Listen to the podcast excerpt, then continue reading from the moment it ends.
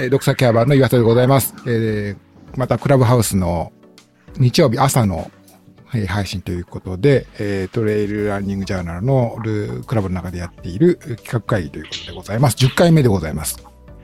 はい。えー、お会い、ご一緒していただくのは、あナミネムさんとともやさんです。よろしくお願いします。よろしくお願いします。よろしくお願いします。じゃあ、ナミネムさんは今週はどんな感じで、なんか話題ありますか？そうですね、僕は、まあ、怪我が治ってきたとはいえ、まだ痛みがあるので、ちょっと、まあ、痛みが範囲、出ない範囲で、トレーニング的にはこう、マフェトンペースですかね、はい。を保ちつつ走ってたというところですね。特に山に行ったわけでもなく、あ、あとあれです。あの、車が来たので、はい。車の練習をしてました。ね、もう、じゃあ、れ練習って何、あの、近くをお買い物にちょっと。出かけてみもたいうな感じ？あの、僕ら、夫婦ともペ、はいドペーパーなんで、ああ、いいじゃないですえっか。とですね、そうもう、とにかく、あ一応ペーパー講習には行ったんですよ。うん。で、まあ4時間くらいしかまだ受けてなかったんで、はい。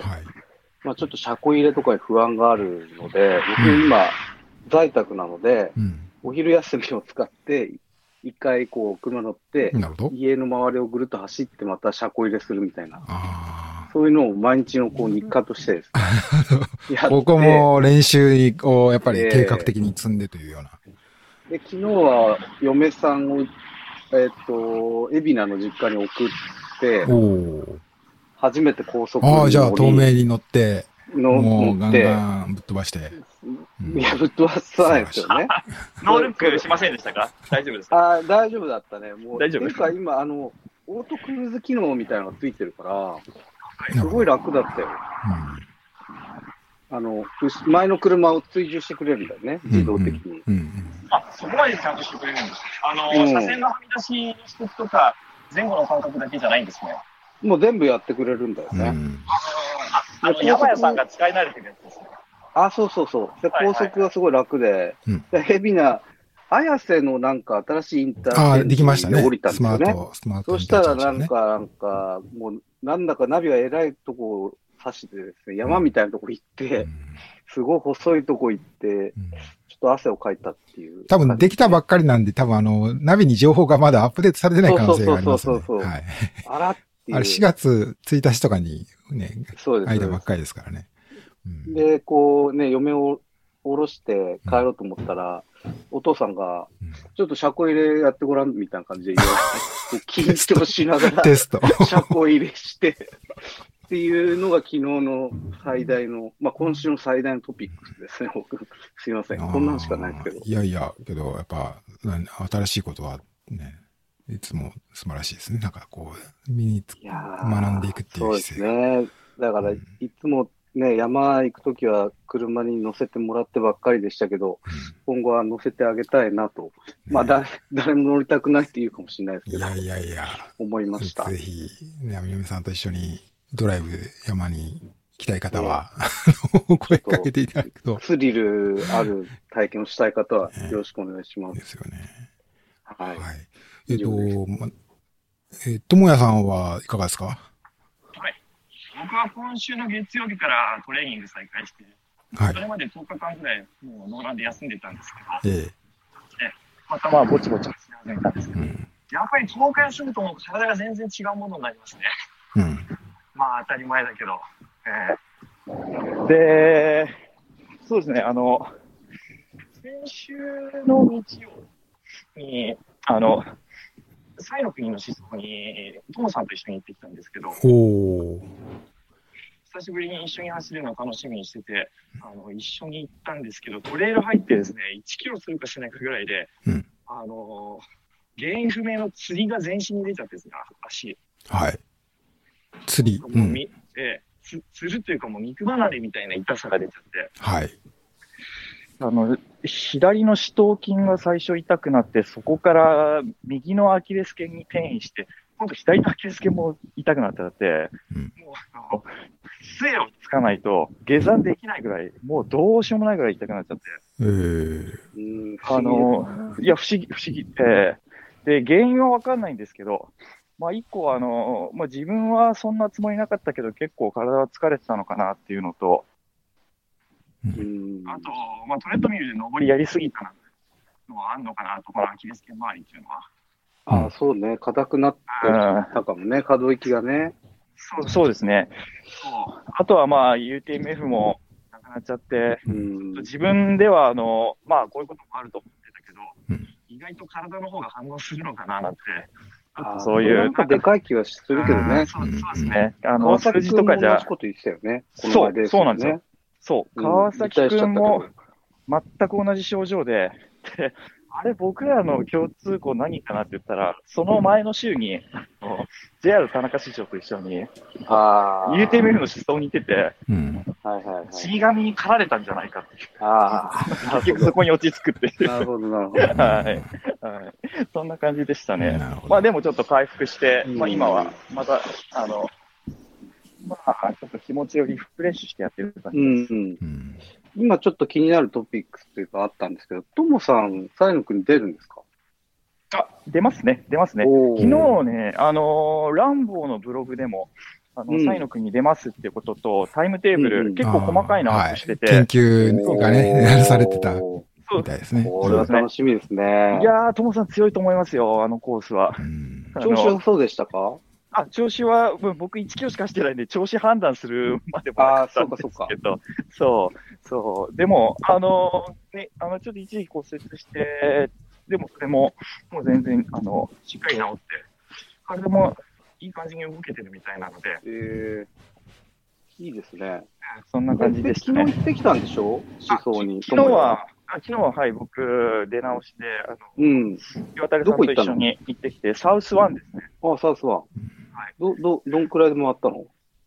えっ、と、8時間半ぐらいですね。うんうん。9時間かかんないぐらいの。それって多まあ分100マイルペースでしょ、そうですね、そうですね。ただ、当日これで行くとちょっときついかなっていう感じがするんで、まあ、あとどこまで落とせるか。落としすぎても疲れるだろう。うんまあでも、このペースじゃちょっと後半潰れるなという、足にくるなっていうのが感じて。まあ噂だとね、僕はちょっと走ったことないんであれですけど、うんね、すごいギザギザしてるっていうから、はい。そうだろうね。はい特に下りだよね。えっ、と、筋系、その、かねサウサウスワン走る限りは、うん。うん。永遠に登ってる感じです。あ、そうですか。うん上りがなんか、あの、2、30メートル登って、うん。そうすぐ10メートル下がる。で、また2、30メートル登って、10メートル下がるみたいな感じで、うん。あれだね、ハセツネの前半が北高尾だね、本当に。あ、北高尾ですね。まあ、いわゆるあの、歯ブラシってやつ。そうだよね。そう。いや、もう景色もずっと同じだし、なんかもう無限にあの同じ場所、ちょっとトレッドミルしてんじゃないかみたいな感じもするような。そうだね。まあでもなんか、あの、いいトレーニングはなるコースですよ。もう、うん。あと、だから1ヶ月半もないか、1ヶ月ちょっとなんで、そうですね。あ、そうそうか。そうですね。そうですね。5月の22、23ということになってますので。まあ、だから今月いっぱい入ゴールデンウィーク明けくらいまでいっぱい入る感じだね、山は。そうですね。そうですね。うんはい。まあでも、ちょっとあのー UTMF については、まあ自分のベストを出し切ろうっていう、まあ大会よりも練習に重きを置いてやってたんですけど、うん。まあちょっとなんか、サイノ君はもうちょっとあのリラックスして、うんまあ自分のトレイルランニングの楽しみ方をもう一回ちょっと再定義しようかなと思って、まずはね、感想に、こう、重きを置いて、楽しむと。そうですね。うん。そんな感じでやろうと思ってます。ううんん、了解です。なるほど。まあ僕も可能であればペーサーできたらいいなって思ってますけど、ぜひちょっと回復してくださいよ。まあもう完全比叡山諦め発言ですよね、これ。比叡山は5月の末だから、まあ、この、同じ日ですね。あ同じ、え、そうでしたっけ？サイの国の同じ週でしたっ同けじ日ですね。そうそう。ああ、そうか、そうか。なるほど。でもう、まあ、4月入って山で高強度をと詰めるなら、可能性あると思ってたんですけど、うんまあ、うん。この状態なんで、まあ、無理ですね。怪我の具合はどうですか？回復してますか？うん、ただ、ラストワンマイルが遠いというか、その、はいしこりはまだ全然治ってないというか、こう、あるんだよね。で、超音波当ってたり、取れないと、えっ、ー、と、完治とは言えないってことですかね。そんなことはないみたいなんだけど、ただその、はい、アキレス腱っていうか、あの、上りで踏み込んだときに、ちょっと痛みが出るんだよね、はい、思いっきりこう踏み込んだときに。うんだから、お医者さんにはそれが出るようだと、はい、ちょっとそういう動作はやめた方がいいって言われてるんで、まあ、それが出る限りは、うん、山で走るっていうのは無理で、歩くのはね、全然大丈夫なんで、うん、まあ、来週あたり、ハイキングにでも行こうかなと思ってますけど。ああ、それぐらいから流していくのがやっぱり一番いいですよね。そうなんですね。だから、こんな状態なんで、まあ、とってもじゃないけど、レースはちょっと厳しいなっていう感じですね。はい。はい。えっ、ー、と、じゃあ私もちょっと、えー、私昨日は、あはいはい、あのー、トレイルオープンエアでもですね、えー、オーメンで行われている、えー、トレイルランニングのいろんなイベント、あの、ブランドメーカーさんが出展されている、えー、イベントなんですけれども、行ってまいりまして、京都、あ、あ昨日と京都ですね、えー、土曜日、日曜日で開催されていて、いますというわけで、まあ、あのー、まあ、天気も穏やかで曇り空で、こう暑すぎず寒すぎずということで、なんかあの、賑わってましたね。あの、出展されてるブースとかもですね、えー、ちょっと、あの、主催者の方に、方にちょっとお話ししたところだと、まあちょっと出展、まあ取りやめられたところもあるそうですけれども、大体まあ、一昨年、えー、前回開催された時と、まあ同じぐらいの、まあ出展者になっているということだそうで、あのー、まあ今日はちょうど高水、青梅高水山国際トレイルランですか、が開催されるので、まあ、そういったレースに参加されている方も来られて、多分まあ、賑わうんじゃないかなと思いますね。はい。あの、そこで、えっ、ー、と、あの、僕が行った時に、あの、さあ、どこから見ようかなと思ってうろうろしたら、あの、こう、さん、こう、イベント来てらっしゃる方に声かけていただいて、あの、はいはい、えー、あの、このポッドキャストと、このライブ配信、この企画会議を毎週聞いてますと。いうふうに声をかけていただきましてですね。はい。嬉しいですあの身が引き締まるですね。はい。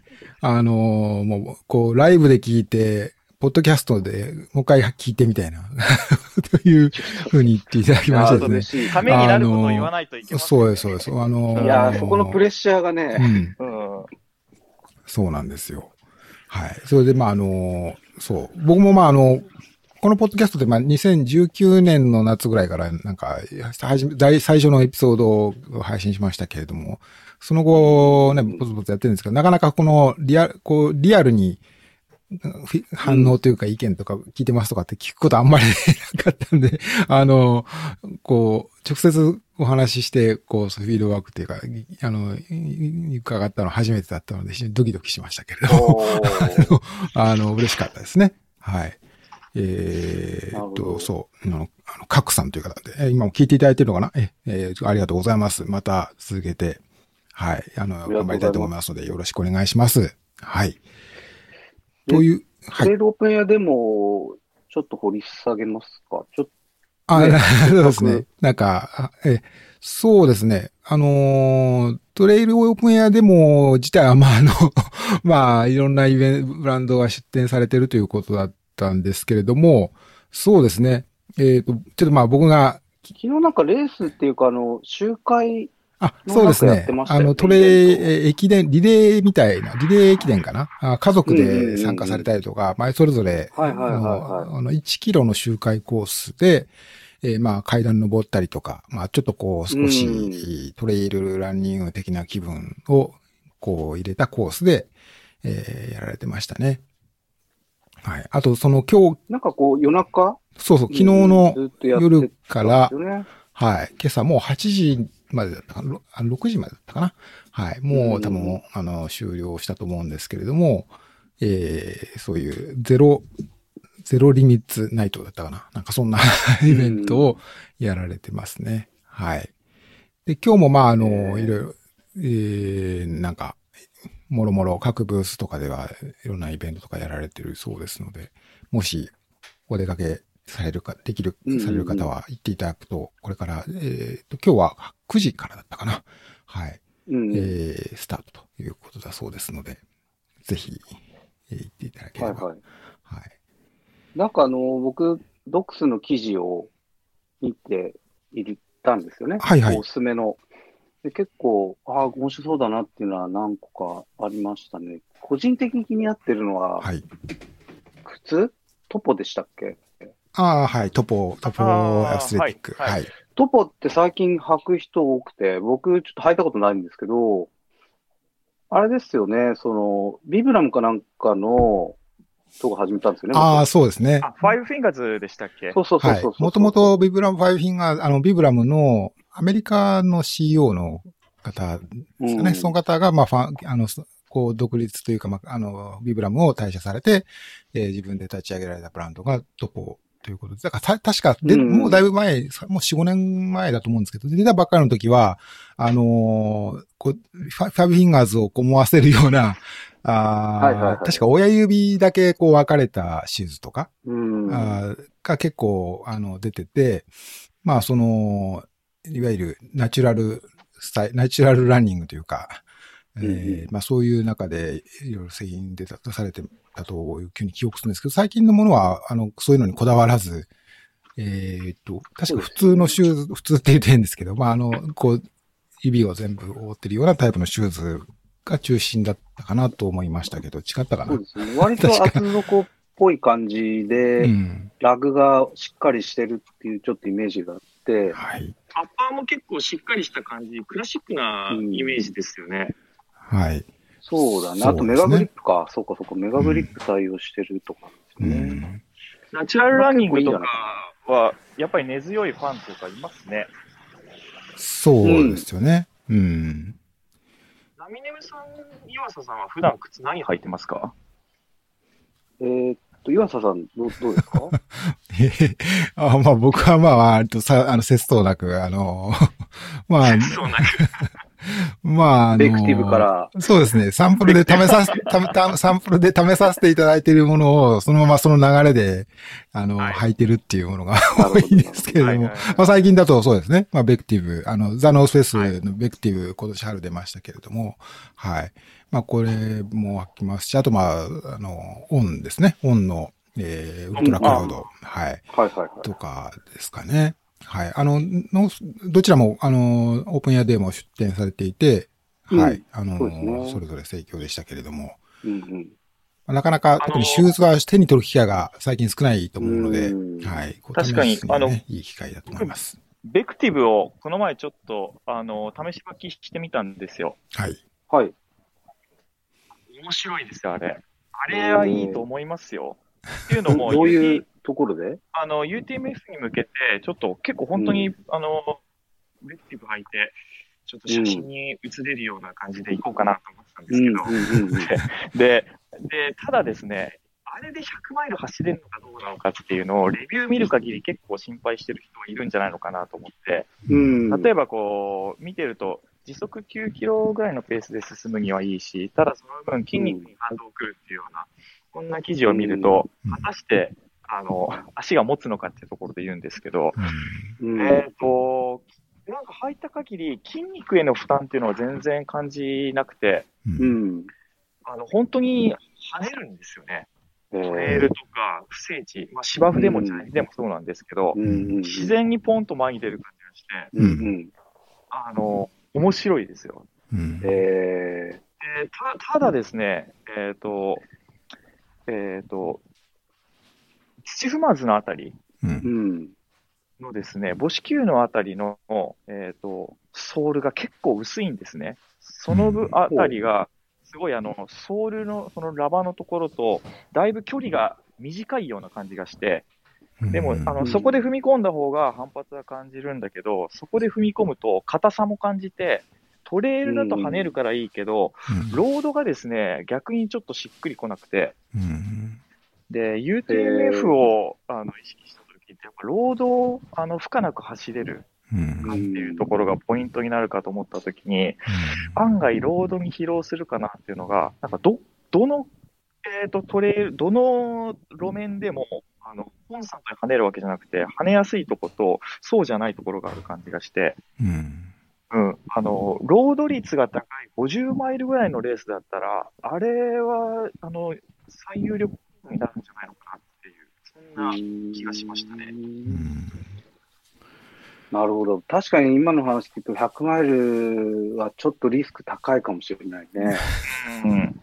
まあ、一応フォローしておくと、あの、まあ、シューズの多分、あの、ドロップとかっていう意味では、そんなに、はい、まあ、極端な、あの、こうではないで、ね、はないんですよね。えー、多分、友田さんおっしゃるのは、まあ、多分割と感触というか、その、あの、はい、クッション性が高いので、まあ、その辺がなんか、すごく、メリハリが感じられるっていうところがあるのかなと。いや、あの、フォローするようで恐縮なんですが。いやいやはい、まあ、うん、まあ、けどまあ、だから、そんなに実際に体の足なりにね、こうかかってるショック大きくないかもしれませんけど、けど走る感触というのは、まあ大事なところでしたし、まあ、あの、主観的なところかもしれませんけど、まあそこで気持ちよく走れる、走れないというのは大きく分かれてくるところなので、はい。まあ、あの、ね、大事なところかと思いますけれども。まあそうですね。うん、まあこればっかりはちょっと自分のスタイルというか骨格とかも含めて合う合わないとあると思いますから。そうですよね。うん、まああの、他に、あと、こうデクティブ一応あの、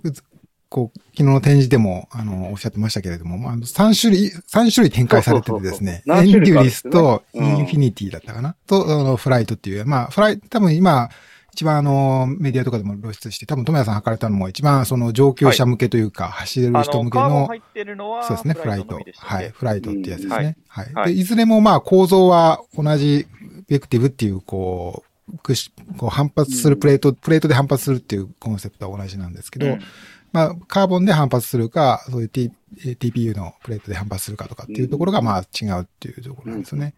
だまあもう、あの、そういう前に蹴り出すような感覚を得つつも、もうちょっとこう、カーボンほど極端な反発じゃないシューズの方が走りやすいっていう方は、こう、別の、もう二つ、あと二つ別の、こう、タイプを試したりということも考えられるかなと。あの、ね、ノースレース的な、あの、あの、私ちょっと別に関係ないんですけれど、一応、はい。ああの、一言で言うと、いいってことですね。いいっていうことでありがとうございます。なるほど。はい。まあ多分総力とか多分、あの、にもよると思うんで、まあ多分、多分あの、一番上位のカーボンプレートのシューズで100マイルっていうのはやっぱり、まあ、それなりに準備というか、あの、走れる人というのかな。わかんないですけど、まあそういうのを選んだりするのかもしれないですね。うん。なるほどね。はい。僕、そうだ、僕はね、やっぱずっとサロモンなんでね。はい。なんか特に不満がないから、なんか変える理由がなくてですね、ずっと、うん、もうここ5年、うん、5年くらいずっと。も長いですよね。長いですね。センスプロ2、うん、2というかセンスプロ？うん。とナイキを履き分けてるような感じですか？ですね。僕、普段の練習はナイキのテラカイガーが多く、まあ、それかワイルドフォースが多くて、うん、100マイルはもうサロモンのセンスプロウルトラ、うん、一択ですね。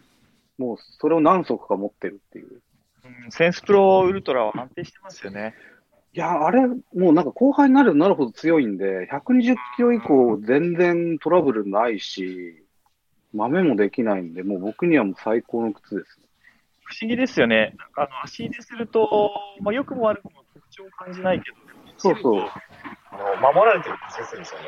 そうなんですよね。なんか重いかなってちょっと思うんですよね、最初は。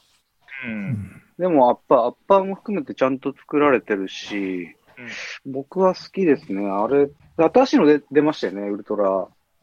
いいですよね。うん。はい。まあ、はい、おそらくあれにまた移行していくので、うん、ただ、やっぱトッポは、すごい個人的にはちょっと履いてみたいなっていうのがあって、今あげたんですけど、まあ、どまあ、興味ですよね。単純にどんなものなんだろうっていう。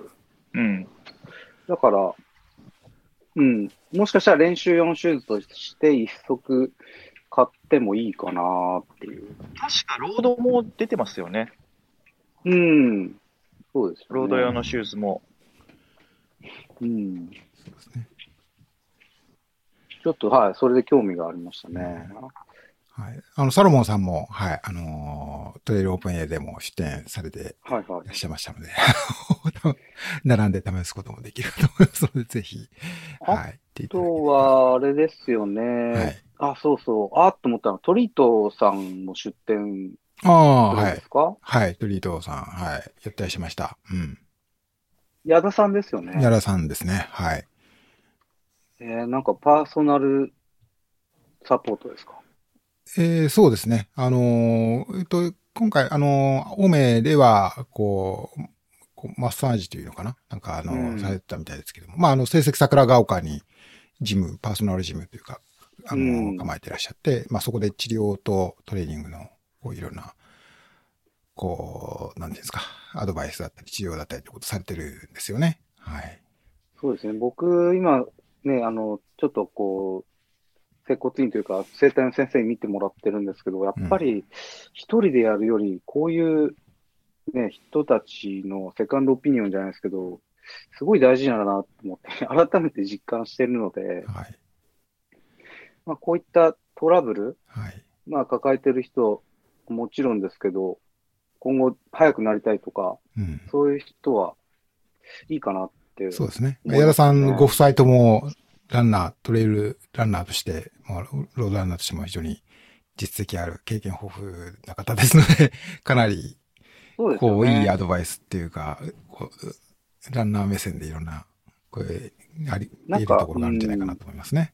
そうなんですよ。今僕通ってる先生はランナーじゃないんで、うん、そこのランナー心理っていまいちこう、理解してくれなかったりするんですけど、うん、その、ランナーの方から見たケアとか、そういうところも、ちょっと聞いてみたいなっていうのはあるんで、すごいいいんじゃないかなって思います。ちょうど先週、それこそトモさんと走った時にその話題もしてて、うん、トモさんが、うん、あの、プリンとかやってると思うんですけど、うん、やっぱりその補助トレーニング、あのファンクショナルトレーニング入れることで、えっ、ー、と、今まで使えなかった筋肉を、えっ、ー、と、まあ、うまく使えるようにしたりとか、使えてるところと使えてないところを、うん、あ使えてるところと使えてるところの間にある使えてないところをちゃんと使えるようにして、えっ、と、接続していく。で、そこに対してなんか客観的に意見くれて、えっ、ー、と、まあ、改善していくっていうことをやってるみたいで、うん、うん、僕も、あの、まあ、一旦ちょっと、次控えてるレースが落ち着いたら、もうちょっと根本的になんかやり方変えながらやっていきたいなと思ってて、思いますよ、うん、うん。もうちょっと体作りとか、うん、走るだけじゃないことをやろうかなと思ってます。うん。そう、だから、案外こう、在宅とかなんて、僕の場合、腰椎が、あのー、曲がったりとかしてたんですね。それが完全にあの、ランニングのパフォーマンス影響出ていてとか、うん、そういう話って自分じゃ気づかないじゃないですか。うん、いや、本当ですよね。うん、で、腰椎がアキレス腱につながるなんて誰も考えないですよね。うん。背骨ですから。はい。で、呼吸筋も全然使えてないとか、まあもうそういうところの発見がすごいですね。あと、ここの可動域が全然ダメだからダメだとか。うん。僕も今そういうやってるんですけど、1ヶ月だったらだいぶ変わってきたって言われてて、体が。うん。そうそう。今、ランのフォームとかすごい、ま、前とだいぶ違いますよ。ああ。ランのフォーム？うん。そういう。走るフォームが。ああ、フォームが。ちゃんと体幹が使えるようになってきたのと、はいはい、まあ、あの、猫背が矯正されてるので、うん、あんまりその骨盤がちゃんと立ってる状態になってるというか、うん、はい。腰が落ちないような感じになってきてますね。ヤマトってその辺詳しいんですかね、やっぱり。結構あの、いろんなアドバイス、そう、僕もたまにちょっと悩んだ時もらったりするんですけど、企画会議的にはなんかそういう、うん、ちょっと詳しい人にこれから入ってもらって、はい、なんか意見聞けたらいいですね。うん、そうだね。ヤマトはぜひちょっとお話、僕も困った時にまず聞くんですよね。うん。はい、はい。で、また日本で聞いてとかになると、大体合ってるんですよね。その、うん、うん、指摘箇所っていうのは。うん、はい。だから、今んとこ信頼してますけど。うん、まあ、ヤマトさんっていうのは我々のね、あの、S、ランニングチーム STS のコアメンバーの一人、今は、ヤマトユータさん、今はカナダ、バンクーバーにお住まいで、まあ、あそういうですね。理学療法士。理学療法士されてるということで。もう、彼にずっと僕言われてるんですよ。足首が硬すぎるって。ああ。絶対怪我しますよ。風呂入るといつも言われてましたね、それ。そう。そう。一緒に風呂入ると、もう、硬すぎて、これ全然ダメですよ、みたいな。えー、だから、まあ、これも今回、僕指摘されてるポイントで、うん、足首の可動域の狭さが、すべて、あの、衝撃を吸収できない原因直接的なね、って言われてるので、うん、まあ、うん、そうなんだなっていう感じですね。はい。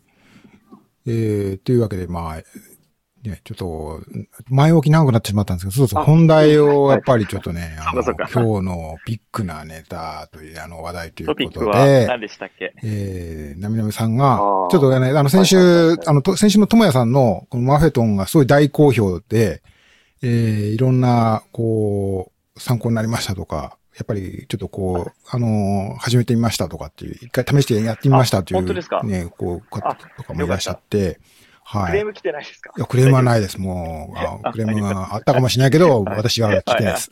いや、なかったと思いますけど、なかったと思いますけど、はい。まあ、それにですね、ちょっと、あの、ナミネムさんが、俺だってあるぞ、ね、いろいろあるぞっていうわけで。いや、俺の番組だと。プレッシャーなんですけど。というわけ、っていうか、まあ、あの、はい、あの、ちょっと、今回は、まあ、第2弾と言いますか、こう、ナミネムさんが、ナメ様が、こう、ちょっと、アスリ、ランニングと睡眠に関する話題っていうんですかね。ねちょっといろいろ、実は、ナミネさん、知る人ぞ知るその分野では、いろいろ頑張って研究してらっしゃるというか。まあ、誰も知らないと思いますけど。お仕事でね、まあ、そういうこともいろいろマフェトンほど、ちょっとこう、ためになる話ができるか、ちょっとすごい疑問なんですけど、うん、まずじゃあちょっと簡単に僕のバックボーンはい。お前なんで睡眠なんだっていうことがあると思うんで、はい、ちょっとお話すると、はい、僕大学卒業してから、うん、ソフトウェアのエンジニアで、主に携帯電話のプログラミングとか設計をしてたんですね、うん、ソフトウェアの。はい、で、まあ、某メーカーに転職して、うん、まあ、そこでもずっとカメラのミドルウェアとか、アプリケーションとか、そこら辺のソフトウェア全般をやってたんですけど、10年前くらいにちょうどメディカルまあ、うち、あの、医療機器もやってるんで、はい、メディカルの部門があるんですけど、そこの R&D に、あの移動になってですね、うん、ちょうど10年前くらいなんですけど、そこで、ちょっと全然分野違いなんですけど、光学センサーですね、いわゆる光学センサー、まあ、いわゆる心拍計に近い、ちょっと違うんですけど、レーザードップラー式光学センサーっていう血流センサーみたいなものを、ちょっと扱う、開発をすることになって、うん。まあ、そこからヘルスケアとかメディカルの分野に足を踏み込んだんですけど、うんうん、で、それからですね、まあ、例えば血圧の研究とか、まあ、血圧をこう、今プシューってこう、血圧ってこう、カフで押し当ててやってますけど、はい、光だけで血圧を測るとか、非侵襲って言われてるんですけど、うん、そういうものの研究だとか、あと、ここ5年くらいはちょっと睡眠関連、そのセンサーを使った睡眠関連の研究をしていて、うんうん、で今、あの、まあもうこれ公になってるからいいんですけど、筑波にあるトリプルアイスっていう国際総合睡眠科学研究機構っていうところと共同研究をしていて、はい、まあ、そこは日本でもトップクラスの睡眠の研究機関なんですけど、うん、あの、まあ、日本睡眠学会にもすごい論文を寄稿してるし、国際的にもすごい知られてる研究機関なんですけど、そこで今ちょっとやっているというところで、まあ、主にそのセンサーを使って、その、そこのトリプル IS と組んで、うん、まあ、いわゆる睡眠のいろんな、あの、デバイスの開発とか、うん、まあ、論文の投稿だったりっていうのをやってるというところですね。うん、で、かれこれ5年くらい今、やっていて、まあ僕、今言った通りですね、はい、医学系の研究やの分野から来たわけじゃなくて、工学系に近いところから入っていって、で、今は、そういったその、エビデンスは、そのトリプルアイスに取っていただいて、うん、僕らそう AI とかああいうところの料理をして、うん、あの、まあ、サービスにつなげるとか、そういう AI の、まあ、システム開発とかをやってるのが今、今今の研究状況ですね。はい。軽いバックボーンですけども。まあ、そういう新しい、この製品というか、こう、生活の質を上げるような、こう、商品、あの製品作りにつなげていこうとされてるんですけど、まあその、そういう、何、それは実際の仕事のあのもうメインの話なので、まあそれに、今日はちょっとお話は多分ないと思うんですけれども、はい、あの、そこに至る、それに過程でいろいろ睡眠に関していろいろリサーチされたり、最近の研究とかをいろいろフォローされているということで。はいはい、まず、はい、あの、睡眠分野ってすごいあの、ホットじゃないですか。うん。今、今ね、いろいろデバイスとかもね、こう、ですね。iPhone、Apple Watch で睡眠トラッキングとかそういうのとかね、あるじゃないですか。最近注目が。一個、なかなか問題だなと思ってるのは、いわゆる睡眠トラッキングって、すごい精度が今、いまいちなんですよね、まだ。あ、そうなんですね。うん、で、僕ら臨床でどうやってるかっていうと、いわゆる PSG って言われてる脳波計があってですね、それってかなりの電極を脳脳っていうか頭につけなきゃいけないんですよね。で、それってこうシールみたいなのをペタペタ貼るっていうイメージ。はい。いわゆる電極ですね、うん、それって人によって位置がちょっと微妙に変わってきたりして、いわゆる脳波っていうものを取るのに、セッティングだけで30分くらいかかるんですね、人によって。で、それを取って、今、セミ段階ってじゃあどうやって測ってるのかっていうと、その脳波を取ったものを、脳読って言って、技師、検査技師が、ちゃんと資格を持った人が、うん、それが判定して、あ、じゃあ今睡眠段階1だねとか、うん、いいですねとかいう判定をして、成立してるんですね。はい。で、まあもちろんその AI で、それを正解ラベルにして、いわゆるその工学式なデータからラベリングして、あのデータをからこう推測するっていうのは研究は盛んにされてるんですけど、うん、まだまだ制度的にはそこには追いついてないっていうのが現状ですと。で、いわゆるその加速度計ですよね、その、ポラールとか、フィットビットとか、あとまあ心拍ももちろん、あの、使ってると思うんですけど、まあなかなか、我々もちょっといろいろな比較実験してますけど、ま、まだちょっと追いついてないっていう現状はあるので、はい、いわゆる睡眠の質がどうだこうだって言って、今測って腕で測るのは、まあ、参考程度にした方が、うん、僕らの中では、今、今もそんな感じですね。ああ。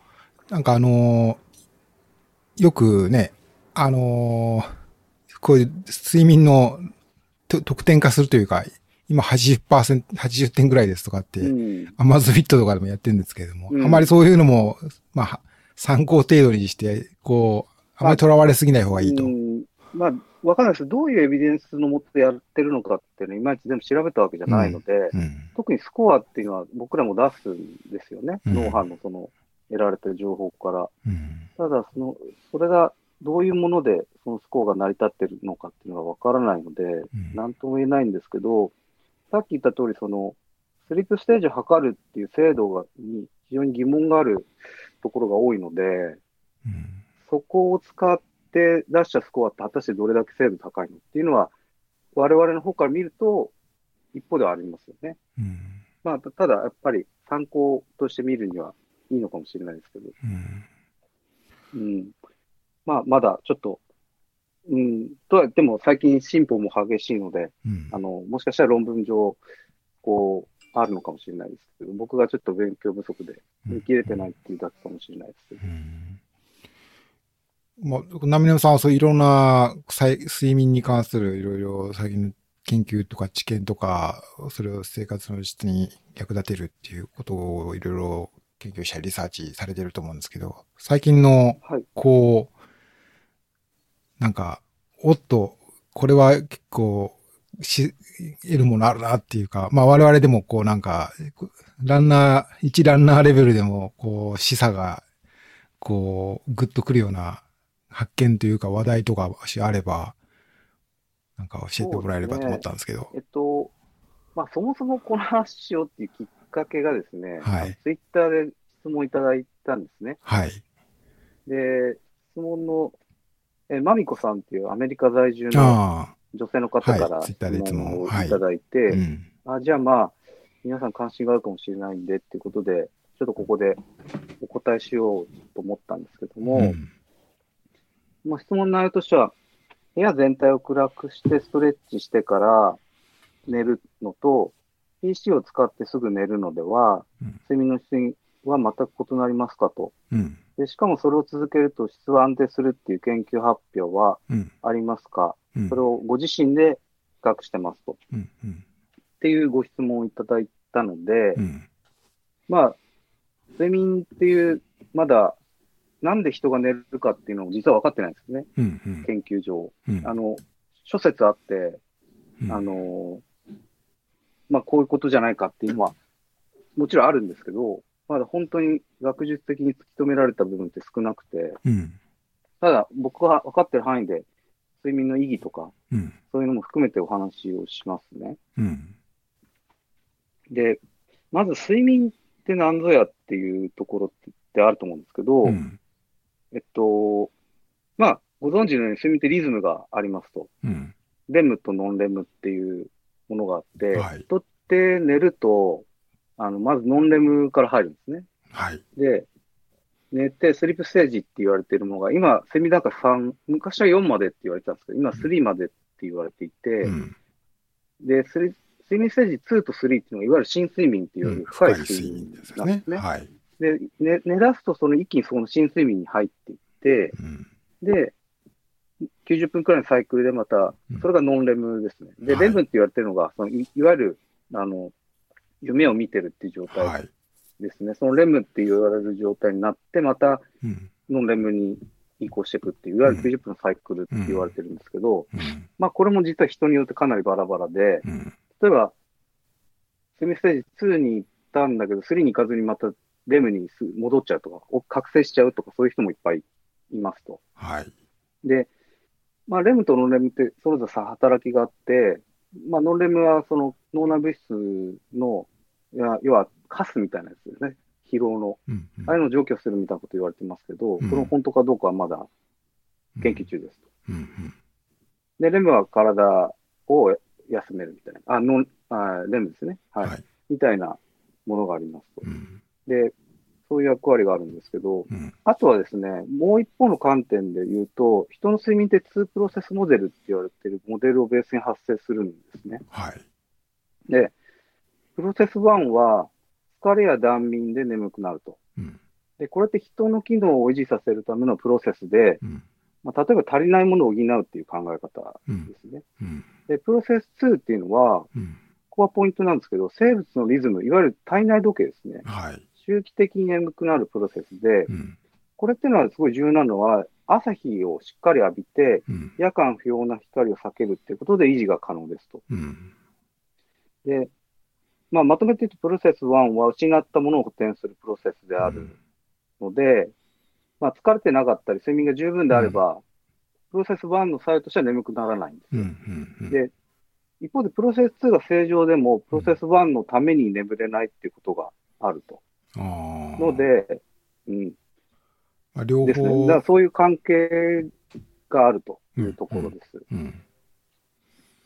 で、今、まみこさんが言われてたポイントって、はいその暗くしてストレッチと PC を使って床につくっていう話だったんで、うん。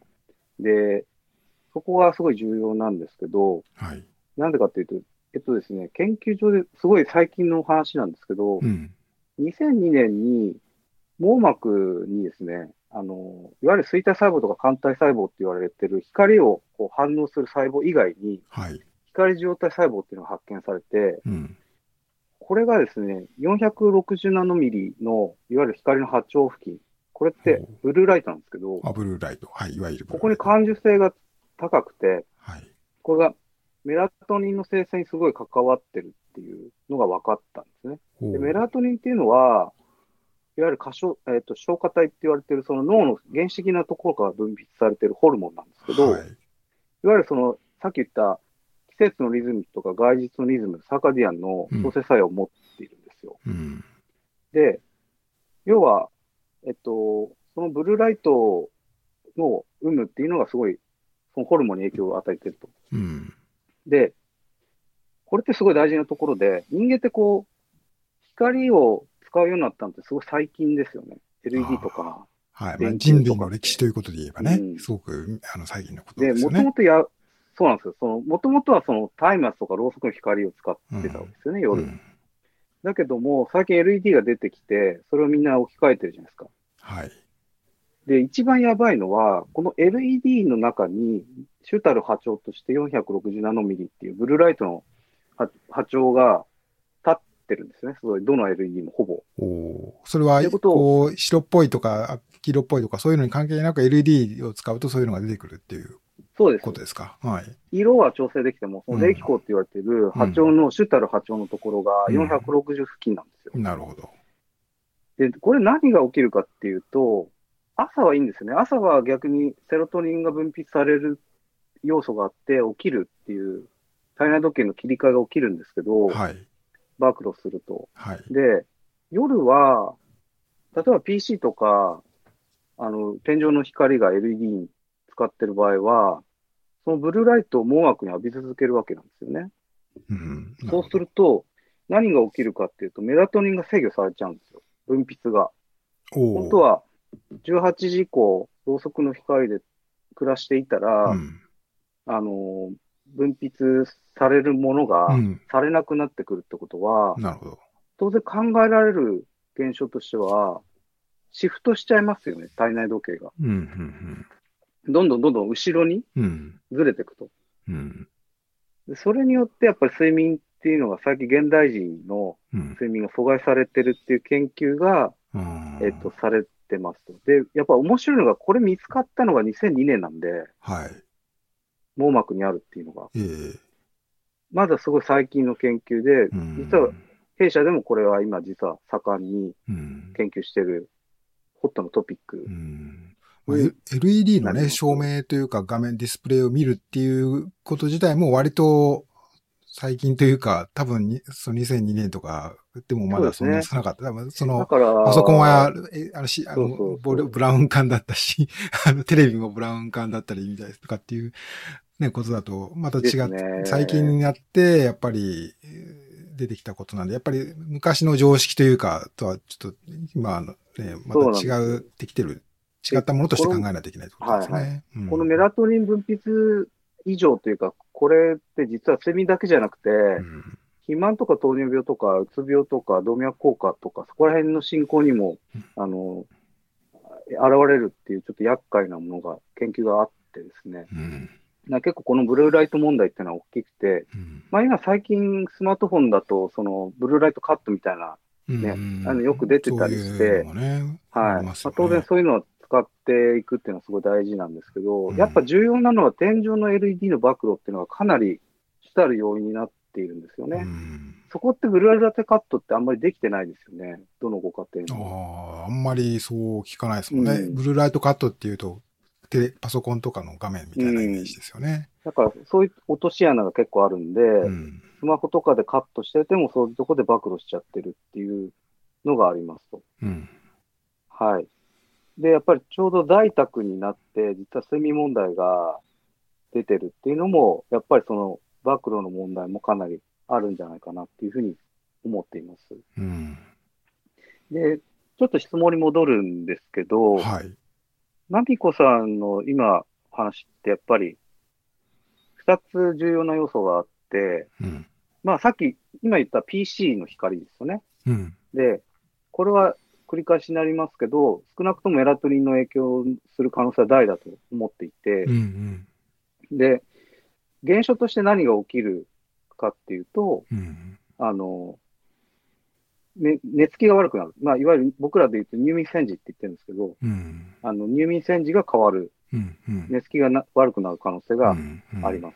で、もう一個は運動なんですよね。ここが今日僕、ちょっと掘り下げたかったところなんですけど、まみこさん、あの、暗くしてからストレッチするっておっしゃってましたよね。うんうん、質問で。はい、で、これって、まあ、運動、夜間あ要は寝る前の運動ってどうなのって結構皆さん関心があるところだと思うんですけど、うん、まあ、ストレッチっていうのは、えっと、まあ、まあ、言っちゃうとですね、あの、夜間の運動って結構体内リズム交代させるっていう結構論文が割とあってですね、うん、結構あるんですよ、双方報告っていうのは。ただ、ストレッチっていうのは割と別物だと思っていて、うん、その論文で言われてる運動っていうのは割と、あの、ちょっと普通にランニングとか、うん。ああいうものなんですけど、うん、まみこさんのやるストレッチっていうのは、うん、あの、運動よりも強度が割と低めだと思っています。はい。で、ストレッチが何がいいかっていうと、うん、人間ってあの、自律神経があるじゃないですか。交感、副交感っていうのが。はい、はい。で、副交感を実は操れるんですよね、人間って。あれって随、随、えっ、ー、と、そうそうそう。で、どうやって操るかっていうと、横隔膜経由で、実は人って、その副交感神経を優位にすることができるんです。ですね。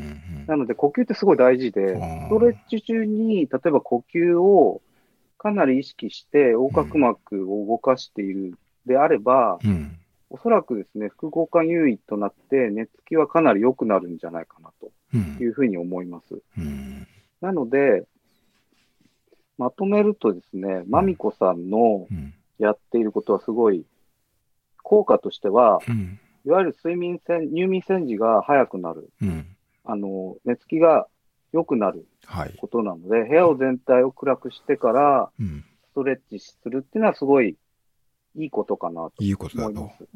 はい、あの、効果としてもあると思います。ただ、えっとですね、実はですね、睡眠直前の光暴露が睡眠の全体の質とか脳波の影響にどういう影響を及ぼすかっていうのは、実はまだ一定の方向性っていうのは研究としてなくてですね。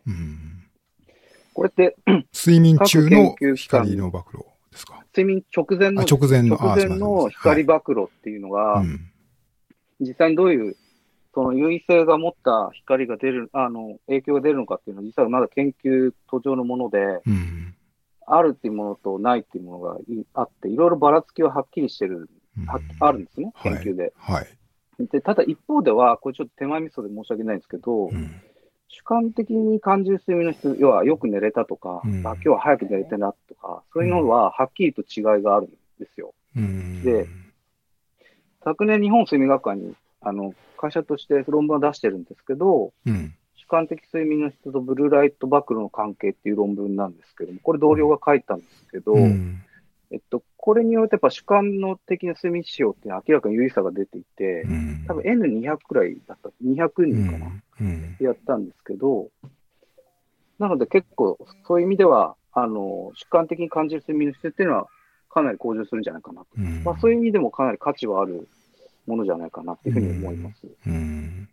はい。まあ、まず一つは、ストレッチで軽く、軽く体を動かすことは睡眠に非常に入りやすくなるという意味で非常に良いと。で、部屋を暗くするということも、はい、まあ、まだ研究の途上ではあるけれども、えー、暗くしてから、ね、えー、暗暗いところで過ごしてから寝た方が非常にいい睡眠が得られるという示唆があるという感じ？そうですね。なるほど。はい。うん、うん、うん。それは、あ、質問していいですか？はいはい、どうぞどうぞ。それはじゃあ、あの、いわゆるこうしていった方が、あの、睡眠改善できるっていう、セオリーは踏んで改善はしていくものの、うん、えっ、ー、と、主観を最終的には優先した方がいいっていう捉え方でいいですかえっ、と、これ難しくて、はい、答えを言っちゃうと、やっぱどっちも必要なんですよね。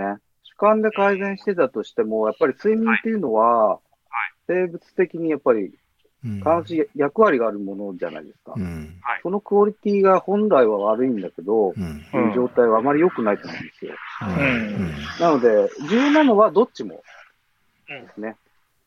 はい、その主観のところなんですけど、あの、ちょっと、あの、よくわかってないんじゃないんですけど、レム睡眠、ね、ノンレム睡眠、どの周期で起きるかによって、起きた時の目覚めの気持ちよさ違うみたいな話あるじゃないですか。うん、ありますね。レムでいい起きるのがいいっていうね。はい。はい、そそれは質にかかってくる話ですか？それとも起きた瞬間の気持ちよさ、その主観の方に関わってくる話なんですか？いや、これ難しいんです、実は。すごい。はい、えっと、ただ主観が強いと思いますね、どっちかって。ただ、うん、ただその、新睡眠で起きちゃうと、睡眠惰性っていう、いういわゆるぼーっとした状態になっちゃうんですね、頭が。うん、だから、すぐに体が動かないっていうデメリットもあるんですね。主観というよりは。うん。ただやっぱり主観が大きいですよね。あ、眠いな、みたいな。はい。うん、ただ、ここすごいトピックスで、うん、はい。レムでじゃあ起こしたら必ずいいかって言うと、実はそうじゃないんですよ。レムにも段階がいろいろあって、うん、はい。前半のレムで起きちゃったら結局ダメだったみたいな研究もあるんで、うん、ここもまだ全然研究途上なんですよ。だから、いわゆるサービスでレムに起こしたら、はい、いい朝が迎えられますよみたいなやつって結構やばくて、うん、だから本当は、本当にっていうとこはあるんですよね。うん。うんあの、僕ですね、あの、基本夜型の人間だと思ってるんですよ。はい。体のサイクルとして。うん、ただ今、あの、ランニングを朝時間にやろうと思ってて、まあ4時台なり、まあ遅くとも5時早い時間とかに起きるように変えてるんですね。うん。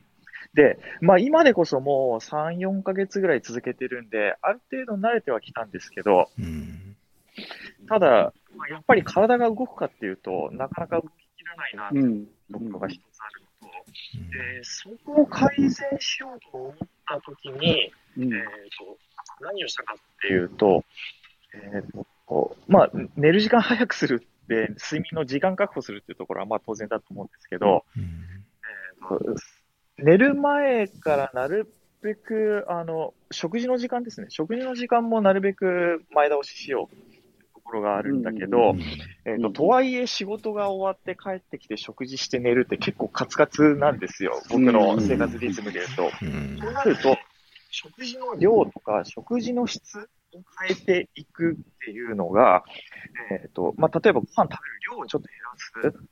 そうしていくと、えっ、と、だいぶ、あの、寝つきがよく、寝つきが良くなったっていうか、かあの、運動の疲労の回復が、あの、しているなっていう実感はあるんですけど、はいはい。その辺って大事ですね。あ、大事ですね。もちろん、その、要は食べ物を食べると、その消化するために、はい、まあ運動じゃないですけど、体の機能ってやっぱ使うじゃないですか。ええ血液も、血圧も変わるし。はい、はい。だから、ちょうどそこの後でお話しようかなと思ってたトピックスなんですけど、うん。はい、すごい関係があります。と。ただ、はい、まだそこも研究途中で、じゃあ実際何時間前に食べればいいんだとか、どういうものを食べればいいんだっていうのはまだ研究途上ですけど、一、個最近すごい興味を持って調べているのが、じゃあ運動は何時間前だったらいいんだとか。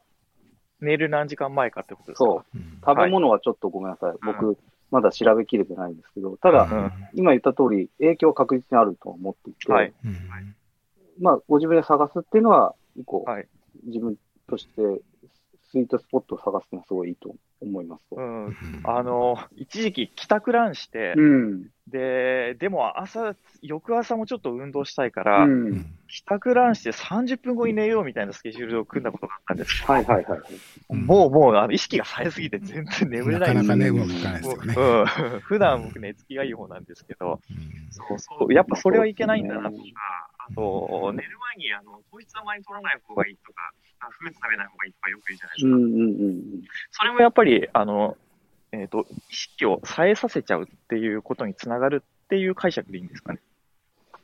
まあ、複雑なんですけどね、ここの場合は。えーえっと、体温ももちろん実はすごい関係があって、睡眠するのに。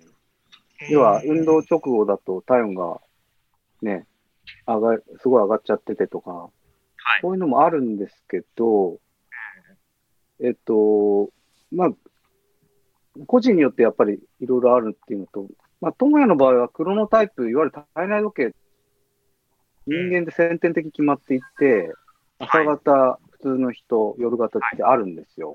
ええ。だから、いくら頑張ってもそのクロノタイプって変えれないんで、うん。まあそういうのに負担もかかってるっていうのはありますよね。寝つきが、運動して寝つきが悪いっていうのは、うね、うん、だから一概にその、やれ食事を改善したら治るとか、はい。運動がどうで治るっていう問題じゃない、なかったりするんですよ。はい、ええー、だから、まあ、そんなこと言ったら身も蓋もないんですけど、だから結構いろんな要素があるよっていうのは、あの、分かっておいた方がいいです。で、一個ね、興味深い論文があって、僕、本当最近気になってですね、運動と睡眠の関連を調べてたんですよ。はい。で、で、ちょうどまみこさんからこのご質問があって、さらにちょっと深掘ってみたんですけど、で、ちょうどいい論文があったんですね。The Effect of Physical Activity on Sleep っていう、メタアナリシス論文。うん、要はいろんな論文から集めてきてコンクリージョンしてるやつなんですけど、そこにですね、興味深い論発表がありましたと。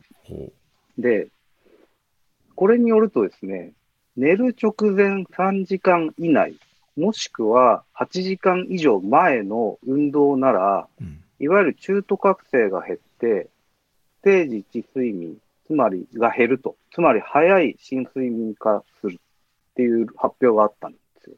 一方、うんうん、寝る直前の3時間から8時間の間の運動では全く効果がなかったと。で、何を言ってるかっていうと、はい。寝る、ももけって寝る直前3時間以内うん。ですよね。うん。だからさっき友が言ってた運動はそれにはまると思うんですけど、はいもしくは朝ランみたいな8時間以上前の運動でったら、うん。睡眠の質にき効果があると。要は途中で起きるっていう作用が減るし、はい。はい。早い新睡眠化って言ってるんで、あの、スタンフォードのね、あの、研究、話題になりましたけど、人間の睡眠の質って、実はそのゴールデンタイムとかじゃないんですよ。ううんうん。あれによると。うん。要は、いかにその最初のノンレムが早く入るか。ここはかなり大きいウェイトを占めていて、うん。うん。要はそこの作用がすごい高まるって言われてました。論文上は。だから、僕らで言うと朝ランは OK。うん。でうん。例えば、10時に寝る人がはい。定時後運動してはい。とかだとちょっとアウト。睡眠には良くないと。そうそう。10時に寝る人が8時くらいに運動するのは OK。みたいな感じですよね。で、うんこれって、じゃあ、運動ってどういう種類がいいんだって調べてたら、んあんまそこ面白くて、ランとかサイクリングとかも有意差がなくて、うん。有酸素、無酸素でもそれほど有意差なかったんですよね。うん。だからここが面白い点で、要は寝る時間に対して、いつ運動するかってその時間帯が重要だよっていうことらしいんですよね。うん。ここがすごい面白い発見でした、ね。その、いい、寝ることに、その、良い眠りが、少なくとも主観的に良い眠りが得られるということにつながりそうなのは。主観じゃないですよ。主観はうん。載ってなくて、あんまり。あ実は脳波のデータです、ね。ああまあ、脳波のデータから深い、ふより深い睡眠が得られるというふうに。そうですね。中途覚醒が減ると。ああ、中途で覚醒い。うん、うん。で、一方ではその、ダメだって言われてる3時間、8時間の間の運動っていうのは、レム睡眠も減少したって言ってるんですよね。要はから、レム睡眠ってさっき言った通り、あのー体を休めるうん。睡眠ですよね。そのレムが睡減少するってことはう、ん。フィジカル的な回復が遅れるってことじゃないですか。うん。だからそういう記事もあるとうん。いうところですうね。んその、朝、朝ラン、そうすると生活のリズムに引き寄せて言うと、朝、いわゆる朝ラン、朝起きてから、まあ午前中ぐらいにやるような朝ランと、寝る前の運動うんは、OK っていう感じ。その、まあそれ以外の、うんえー午後のいい時間帯とか夕方とかは、研た方がいい究上は、うん、ってことになってただその、まあ、あの夜、体育の授業のあ後とかもだるかったですもんね。これが原因ってことですか？いや、そう、そういうことじゃない。一そういうことじゃないですか？朝ランは、えっと、どっちかっていうと、その、自律神経系にいい作用を及ぼしてると思うんだよね。うん。はいあと、クロノグラフのリセットっていうのに。はい。うんで、あと、クロノグラフはクロノタイプか。体内時計の。で、うん夜は、やっぱりあんまり激しい方のはやめた方がいいような気はしていて、個人的にはね。うんうん。だから、どっちかっていうと体温調整のための運動ですよね。あの人間の、要は、深睡眠に入るためにって、コアな体温を下げる必要があるんですよ、人間って。うんだから、熱放散を最初に促してやると、すっと寝れるんですね。それってお風呂と一緒なんですよ。ほだから、運動もその効果があると思っていて、う。うん熱放散を流してやるような運動を軽い、あんまりこう自律神経系に作用するようなインターバルとかじゃなくて、うんジョグみたいなのをしてあげて、いい時間ですよ。3時間以内ですよ。やってあげて、うん寝るっていうと、熱放散がちゃんと起きて、コアの体温がちゃんと減って、うん深睡眠に早く入るっていう、多分こういうからくりだと思うんですよね。うんだから、いわゆる8時間前の運動っていう、あ、8時ごめんなさい。えっと、朝ランっていうのと、うん寝る直前3時間っていうのは、ちょっと違う基準が働いているような気はしています。うんうんじゃあ、それで言うと、あの、早寝、早起きで朝ランするのが一番セオリーに乗っかってくるっていうこそうなんですすか？。け結論から言うとランするなら朝。はい、はい。で、うん。で、夜ややるんだったら、まあ、ジョグで3時間以内。っうん。うんていう感じなんじゃないかな。たただ、これもね、やっぱりね、いろいろ見てるんですけど、やっぱこれって因果関係、因果関連因子はすごい複雑で、うんはい。まだまだいろんな発表があると思うんですけど、うんはい。メタアナリシスなんで、いろんな角度から見てる論文を集めてるんで、うん、まあ、ある程度は角度は高いんじゃないかなっていう気はしてますね。はい、それ、ちなみにですけど、えーと、うん、それは睡眠の質を上げるためのサイクルっていうことですよね。そうです、そもそも睡眠の質を上げるっていうことは、えっ、ー、と、回復を促進するっていう理解でいいんですか？その運動的なまあ、単純に言うと、脳と体の回復っていう理解でいいと思いますよ。はあ、はい。はい。じゃあ、まあ、あとは、プラスそこに朝、まあ、あの、アスリート的な調整で言うと、この運動を朝やった方が、その、スポーツ的に効果があるかどうかっていうところと、あの、うん、まあ、足し引きしながら、ですね。調整していくってことですよね。そういうことになると思う。ああ、なるほどですね。うん、はいはい。まあ、あとは、複雑ですね。そう、複雑なんですよ。もうあと戻ると、やっぱり、うん、あの、うん、クロノタイプっていうのもあって、その光の影響も多分にあるんで、はい、そこもうまく自分の中でお家で調整してあげるというか、あのー、ね、なるべく LED は夜浴びないようにするとか、うん。うん、まあ、寝る前のスマホは持ってのほかですね。なるほど。えまあ、見るなら、ちゃんとフィルターかけてみる。はい、はい。うん。ただ、それでも、メラトニンはそうなんですけど、交感神経とかが作用しちゃうんで、寝つき悪くなっちゃいますよ。うん。まあ、これちょっと関連してるかわかんないんですけど、えっ、ー、と、一時期、その、ファットアダプテーションを、あの、うん、ししたとき、その、ファスティングするじゃないですか。うん。ファスティングがか、因果関係あるかわかんないですけど、えっ、ー、と、途中で眠くなるとか、日中眠くなるっていうことがなくなったりとか、うん、あの生活のサイクルが良くなるっていう、なんか体感的にすごい感じたんですけど、なんかありますか？逆にナミネムさん今やってて、そのオートファジーやってて。あの、血糖値じゃないかな。そのファットアブテ、要はあの、はい、まあ16時間くらい断食して、はい、食べるものが糖分、糖質優位だとすごい血糖値上昇するじゃない？はい、あれってやっぱり眠気引き起こすんですよね。はい、だから、例えば、緩やかな食べ物にする、ナッツとか、うん、あの糖質があんまりないような食べ物を取れば、はい、っていうのはあると思いますけど、ただ人間ってでもね、2時くらいに眠くなるのはナチュラルなんですよ、はい、実は。えー、シエスタですか？そうそうそうそう。うん、いや、あれ全然理にかなっていて、えー、2時くらい、1時とか2時に眠くなるっていうのは自然なので、うん、あの、全然大丈夫なんですよ、ね。はい。うん。だから、それも体内時計に関連してるんですけど、はい。ただ、その、昼寝はいいんだけど、15時以降昼寝しちゃうと夜の睡眠に影響出ちゃうんで、寝るなら1時から15時の間、13時から15時の間ですね。はい。っていうのは注意していただけたらなと思いますけど。なるほどですね。うん、なんか、僕、この朝方のサイクルにしてからですね、えっ、ー、と、まあ、これ良くなったことだと思うんですけど、えっ、ー、と、10時、10、10時ですね。10時になると必ず眠くなるようになったんですよ。うん今までは12時に眠くなる日もあれば、1時に眠くなる日もあったり、2時に眠くなる日もあったりで、結構バラバラで、まあ寝ようと思えば寝れたんですけど、今はもう、時間になると体が自然と眠くなるっていうのは、生活サイクル的にはいいなと思うんですけど、ちょっと心配してるのは、えっ、ー、と、ウルトラを走る上で、10時以降、これ眠さ来ちゃうんじゃないのかなと。そこに対する、あの、なんか手はこれから考えなきゃいけないのかなと思ってて、なんか生活が規則的な人ほど、あの、夜、その、レース中も眠くなるみたいな話をなんか耳にした覚えがあるんですけど、その辺ってなんか気になることありますか？それは朝ランした、してるんだよね、確実に。朝ランですね。はい。はい、じゃあ、光はちゃんと浴びて、いわゆるセロトニンっていうのは分泌されてると思うんですよね。はい。はい。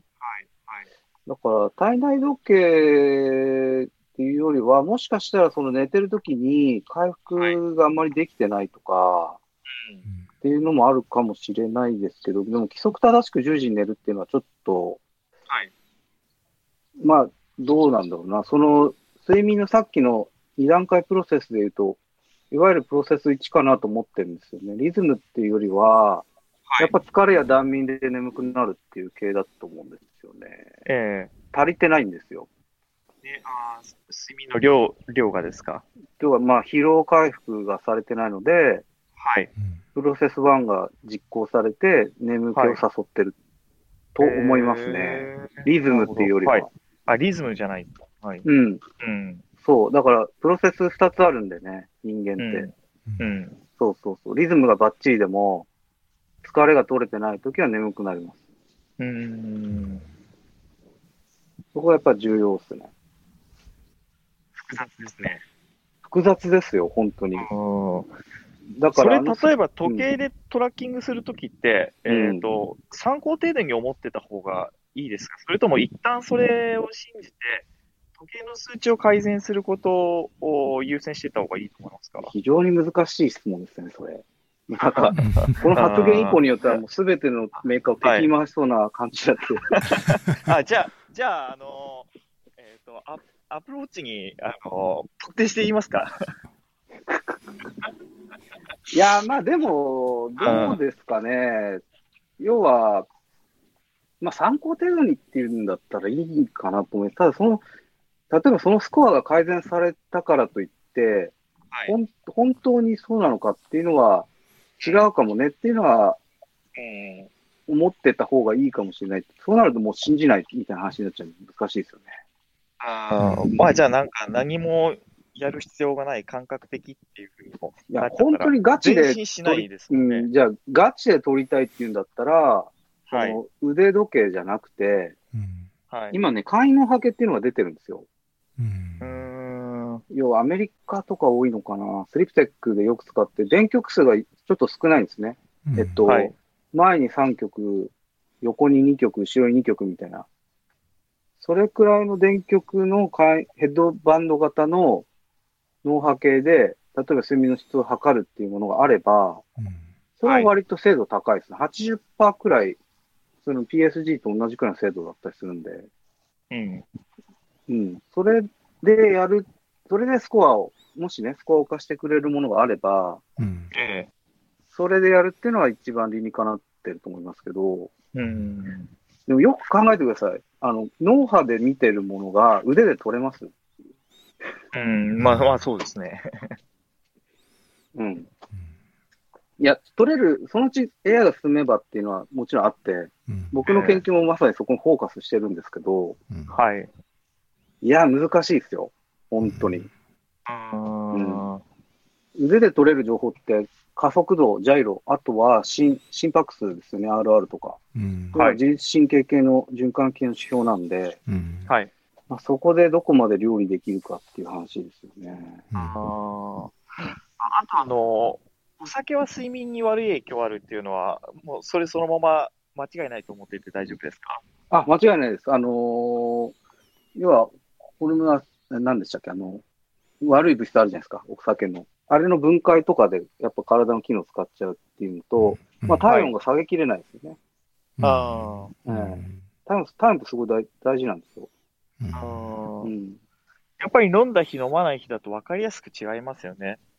そうそうそう。まあ、あの、でも、僕飲んじゃってますけどね、めちゃめちゃ。知ってます。もう、なんだそれみたいな話じゃないですか。うん。そうなんですよ。知ってるのに、やるかやらないかっていうのもあるんですよね。うんまあ、研究の一環として。だから運動だってさっきの話で言うと、ね、悪いって思いながら、だって社会人やってるとそこしかないじゃんっていうところだ多分にあるじゃないですか。はい。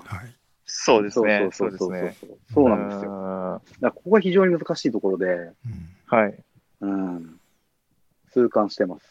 うんまあ、今日ね、僕、バーって言いましたけど、言いたかったのはこんな感じですかね。結構だから、うん、まあね、ちょっと、えっ、と、秘密上言えないこともいっぱいあるんですけど、うんはい。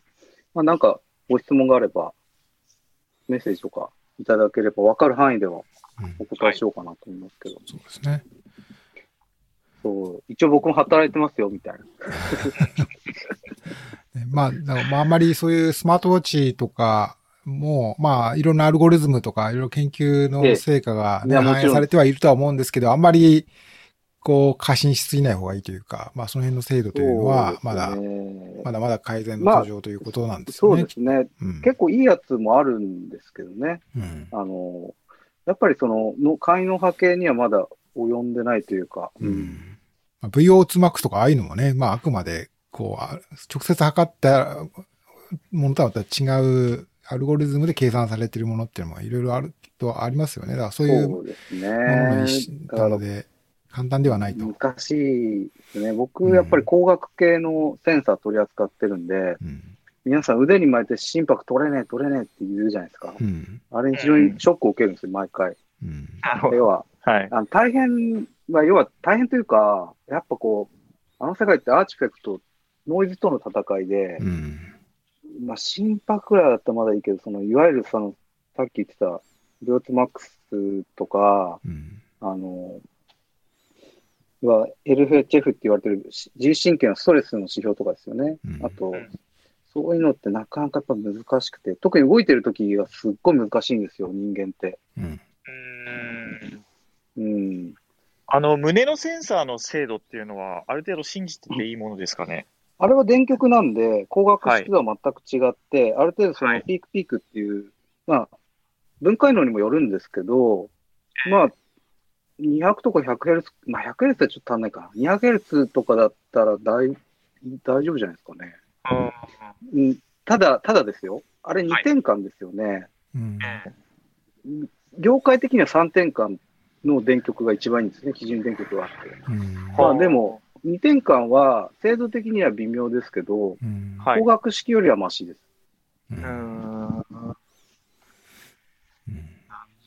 動くとやっぱりどどっちしも乗っちゃうで、不正確な時はありますけど、うん、まあ、全然あっちの方が精度高いですよ。あの、ピークピークを測るっていう意味では。あの、ね、精度いいって言われてるポラールでさえ、やっぱり、あの、正確かっていうとそうじゃないですからね。うん、あれもすごい、背面を見ると泣きたくなるような努力をいっぱいされてますけど。そうですか。いや、もう、頑張ったな、ポラールっていう。ポラールヘルスケアメーカーでしたっけ？もともともとっていうか、メインは。あれ？ヘルスケアでしたっけ？どうだったかな。医療機器もやってるような。はい。はい。そうですね。確かフィンランドの会社ですよね。うん。まあ、あの、神殿とかは多分やってると思いますけど。はい、うん、まあ、そうそう。だから、人間のバイタルって、本当に人間ってブラックボックスじゃないですか。食べ物も人によって全然違うし、うん、同じ人でもその人、次の人で違うじゃないですか。お酒飲んじゃったりすると。うん、だから本当には測る、要は、基準がいろいろあって、うん、工学因子もいっぱいあって、何か測るっていうのはすごい大変で、毎回研究の時に大変ですね。うん、うん、というわけで、まあ。そんな、そうそう。ね結構時間もやっぱりなってきまして、ありがとうございます。なんか、あのー、これためになったんですかねこれはやっぱりちょっと第2弾、第3弾をやらないといけないかもしれないですね、これ。なんか、あのー、結構、個人のケースをいろいろこう質問していきながら答えを出していくと、まあ、そこに、あの、じゃあ自分もこれやってみようっていうのは出てくるような気がしました。僕の場合で言うと、あの、自分の生活リズムから逆算すると、えーと食事っていうのが結構、あの、トピックというか、もうちょっと深掘りしていきたいところっていうのは、睡眠と関連させたところなんですけど、多分人によって、まあ、それお酒との付き合いかもしれないし、あの、ね、あの、ライトかもしれないし、あの、自分じゃちょっと、あの、あ、そこ着眼点なかったなっていうのを人の話聞いてると結構出てくるような気がしたのが、そうですね。睡眠だなって気がしますね。うん、例えば、睡眠負債って結構ね、あったじゃないですか、お話として。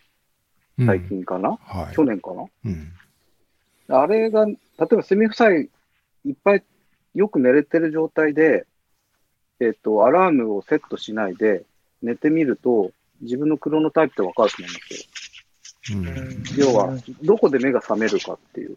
はい。そこで自分が夜型なのか、普通なのか、はい、朝型なのかっていうのは見極めれるんで。はい。まあ、それでやってみるっていう。うん。昨日結構走ったんで、今日はあの、ノーランにしようと思ったんですけど、うん、自然と5時に目が覚めちゃって、結局ジムに行くっていうぐらい、もう、体内リズムがちょっとできつつありますね。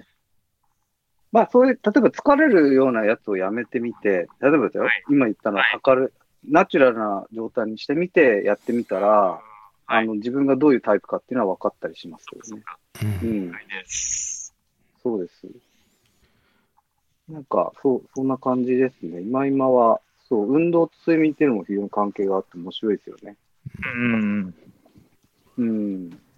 まあ、僕もね、ちょっと今やってる研究がそのうち発表できるといいんですけど。待ってます。はい。ちょっとまた、この、波乗先生の、この、睡眠に関する研究成果また聞ける、ちょっと改めて、ね、一応、一応ちょっと宣伝じゃないですけど、ね、今年あればですけどね、はい、9月に日本睡眠学会っていうのがあってですね、はい、そこに僕が書いた論文じゃないですけど、僕らのデバイスを使った論文が一応出るんですよね。なんで、まあ出たらまたちょっとシェアしますね。はい、そうですね。はい。はい。というわけで、まあちょっと時間も随分もう結構経ってしまってすみません。あのー、なので、えー、あとは、なんか今週の出来事とか、今やってるイベントとかちょっと、だと振り返って、締めくくりましょうかね。そうですね。はい。はい、えっ、と、ちなみに私のから、私で調べたところによると、今週末やってるイベントというと、先ほどもお話しした青梅高松山国際トレイルラン。これね、青梅でやってますよね。日本でも結構やってて、あと、あの、石川県では加賀海岸シーサイドトレイルラン。あと、こちらは、あ、三重県ですね。多度山トレイルランとかですね。えー、あと、鹿児島だったかなはい。えー、上峰町椿の森トレイル。フィル、あの、ユニバーサルフィールドさんがやってらっしゃるイベントですよね。あと、あと他のイベントとしては、飯野さん。飯野さんが今、下関から青森に本州縦断ランニングっていうのをやってらっしゃるとかですね。えー、そんな話題が私に調べた感じではありましたけれども。はいはい。うん。そうですよね。今、飯野さん何し、どこにいるのかな？ちょっと行きましょうかね。飯野さんはですね。あれは、いぶきで。あ、いぶきで、はい、いぶきでトラッキングできるんですよね。うんうん、で、えー、ちょっと今、僕がリンク、自分で調べたリンクによると、今、飯野さん、お、どこだ？えーと、1日の朝多分スタートして、今はですね、これどこだ？えー、日本海側なんですけれども、えー、鳥取県か。取県ですね。鳥取県を今、こう、日本海が、こう、大山の、こう、ふもとというか、なのかな？はい。なんかその辺を走ってますね。何キロぐらい来たのかな？ちょっとわからないけど あの、なるほど。はい。2週間ぐらい、10、なんか、乾燥するみたいな計画だと聞きましたけどね。あれ、どっからどこまででしたあの、下関から青森という、本州縦断の1550キロですか。なんかあれですよね。なんか、あの、田中陽樹さんじゃないけど、なんかこのトレイルランの田中陽樹さん版ですかね。ああ、そうですね。ちょっと違うか。まあ、洋木さんがやってる、なんか、三名、や、300名山とかなんで、こう、ポツポツとこう、そこの山に行って登ってっていうことなんだと思いますけど、まあ、飯野さんの場合は、まあ、通して走ってるということなんだそうですね。まあ、お近くの方は、多分、あの、この、息吹でトラッキングできるので、行ったら、あの、こう見ることができる、応援できることが、応援できるんじゃないかと思いますけれども。はい。なるほど。まあ、イノさんもね、いろいろあの、グレートレースとかで登場されてて、結構、その活動を注目されてる方多い、あの、ファンの多い方なので、ぜひ、あの、こう、この機会に応援していただくといいのかな。なんかあの、イノさんは、はい、お仕事はもうプロなんでしょうか？ああ、そう、そうですね。そう、えっと、僕のき知る限りだと、まあ、あの確か、あの、フィールズ・オン・アースさんのね、あの、こう、こう旅行会社の、まあ、なんだろう、社員なのかな？なんかそこで、こう、仕事をしつつ、まあ、アスリート活動もするというようなことだというふうに聞いたと思いますけどね。はい。けどまあ、あのー、今、多分、そう旅行業、フィールドアースターはまあ旅行、いわゆる旅行業界なので、特に海外の旅行に強い、あのー、代理店さんなので、なかなかね、今この時期、こう、仕事的には厳しいと思うんですけど、まあそういう中で、こう、前向きに今、ね、皆さんも取り組んでらっしゃるということで、えー、はい。なんかあの、ね。インスタグラム見ると、なんかあの、最近、あれみたいですね。なんか、俳句ブームが来てるみたいで、あの、この、あの、俳俳句をですね、あのー、声援か遠くで聞こえる天の声、渡る。こんな あの、この、この俳句入り、俳句入りで写真をインスタグラムに上げるっていうのがなんか、こう なんかやられてますね。トレイル俳句が、はい、ついにこう、流行る時が来たんですね。はい、はい。まあ、こういう新しいムーブメントが 来てるんでしょうか。はい。なるほど。うん。えー、まあ、ちょっとね、大阪、心配ですけどね、今。マンボウが。うん。なんかね、大阪の方はだから通らないみたいですよ。だから日本海岸をこう通っていくので、だからまあそういう意味では、まあこう、うん、そういうとこは避けたのかな？そう、どういう意図が、あの、まあ、と、まあ、けど、こうやってなんか割と、たくさんや、なんかやってる方いますよね。この本州縦断っていうのは、いろんな、あの、なんかレースとかもありますよね。あの、なんだっけ。あの、はい。あります、毎年、確か。こういう、この種のジャーニーレースみたいなのがね。うん。なんか川の道調べてたら、そうそう。山県こと、山本健一さんの、こあの、海、海の国の、チャレンジのドキュメンタリーの映像がですね、すね公開されるということで、未知の領域へ、えー、海の国200マイルということで、これがあの今日の夜9時からかな、えー、に、えっ、ー、と、まあ、オンライン配信は、まあ、有料のね、有料、あの、微妙だったというふうに思いますけど、あの、配信が始まるということなんだそうです。で、それに先立って、えー、今日の夕方から、あの、山梨県の韮崎で上映会もあって、で、山本さんも登場して挨拶されるという、山県さんも登場するということだそうですので、まあ、お近くの方は、ぜひ韮崎に行っていただいて まあ、そうでない方も、まあ、ご自宅でインターネットで見ていただくことができるのかなということだそうです。なるほど、なるほど。はい。昨日、あの、斎藤さん、斎藤、あの、みちゅさんと、ちょっと、あの、トレイルオープンエアデモの会場であったんですけども、はい。あの、こう、いろいろ、こう、意欲作ということで、ぜひ見てくださいということで、えー、お話あったんで、ぜひ皆さんも、このドキュメンタリー見ていただければと思いますけれども。はい。そうですね。楽しみですね。うんまあ、あれですよね。やっぱみんな注目は5月に今、でかいレースがね、あるんで、はい。そこがなんとか開催してほしいっていうのは、心から思ってますけど。うん。まあ、西の国しかり、あとは、比叡山、あと、阿蘇とかですかね。うん、えー、そうですね。ちょっと気になってんのは、うん、大会側もこう、こうなったらダメですとか、もうちょっとこう、明確にしていただけると、もしかしたら、皆さんに分かりやすくなるかなっていう気はしてるんですけど、どうなんですかね？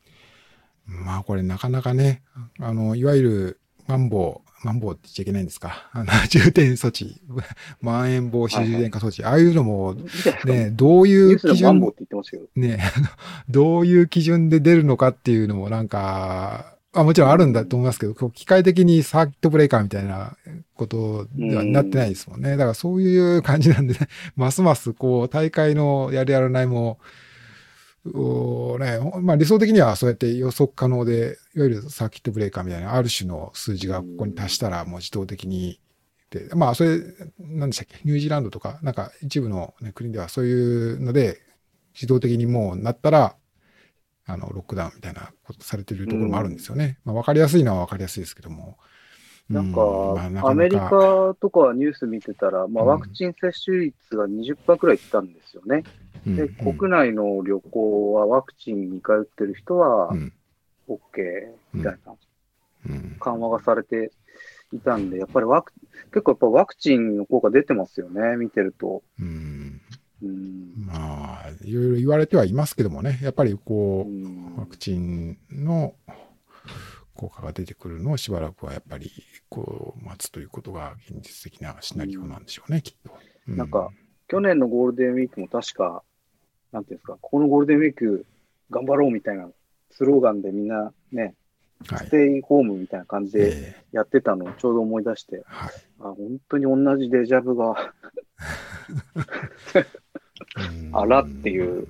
そうですね。でもこればっかりは、こういうのを繰り返してワクチンの接種を待つっていう戦略以外ないですよね、もう、もはや。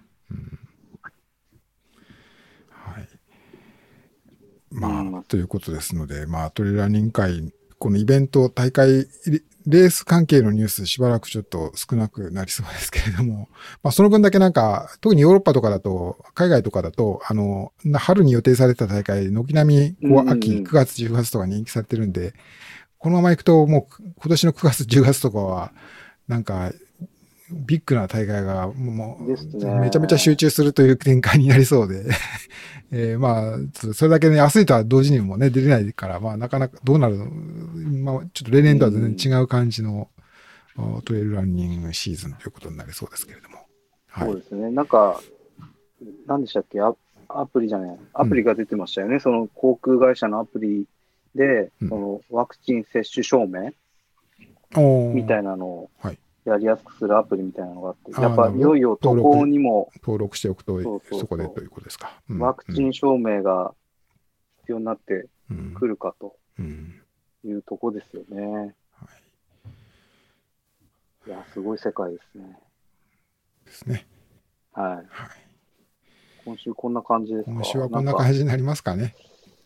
すみません、なんか小難しい話ばっかりしちゃいましたけど。ええー、やっぱこう、いや、あのー、やっぱ最こう先端的な研究というか、そういうのは常にやっぱり、ね、あの、わ分かりにくいって言っわけじゃないですけど、いろんなやっぱり、こう、留保を置いてでないと、やっぱり、かあの、単純じゃないですからね。やっぱその辺はやっぱり、あの、そうですね。こう、ね、とにかく人のやつは単純じゃないですね。人のバイタルセンシング系は。うん。うん、はい。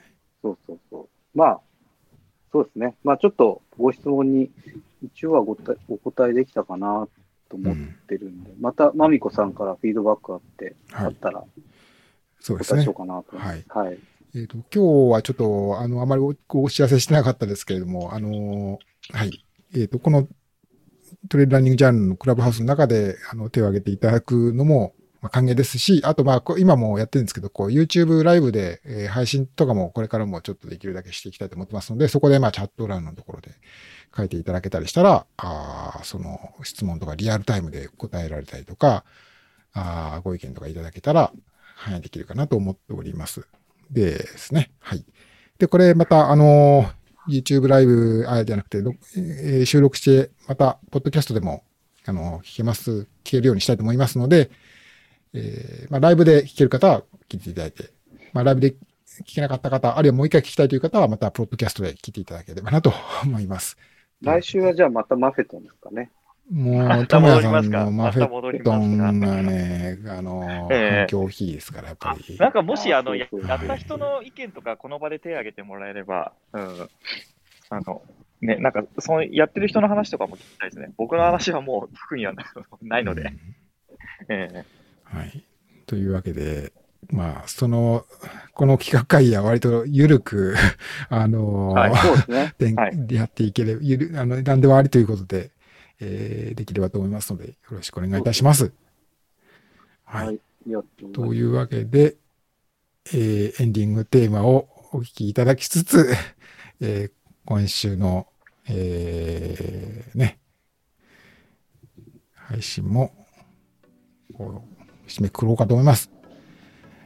今日なんか天気悪いんじゃないかって言ってましたけど、うん、今のところなんかいい感じですね。午後晴れてますね。午後から。午後からですか。よくわかんないけど。はい。じゃあ皆さんも先ほどの波沼さんのアドバイスにもあったように、朝ランでそう、朝ラン。はい、していただきまして、えー、一日で夜はぐっすり眠るということにしていただけるといいのかなと思います。はい。では、いいですかね。じゃあ、友也さん、はい、南村さん、はい、今週もありがとうございました。ありがとうございました。また来週よろしくお願いします。お聞きの皆さんもまた来週お目にかかりましょう。ありがとうございました。それでは、ありがとうございます。またお目にかかります。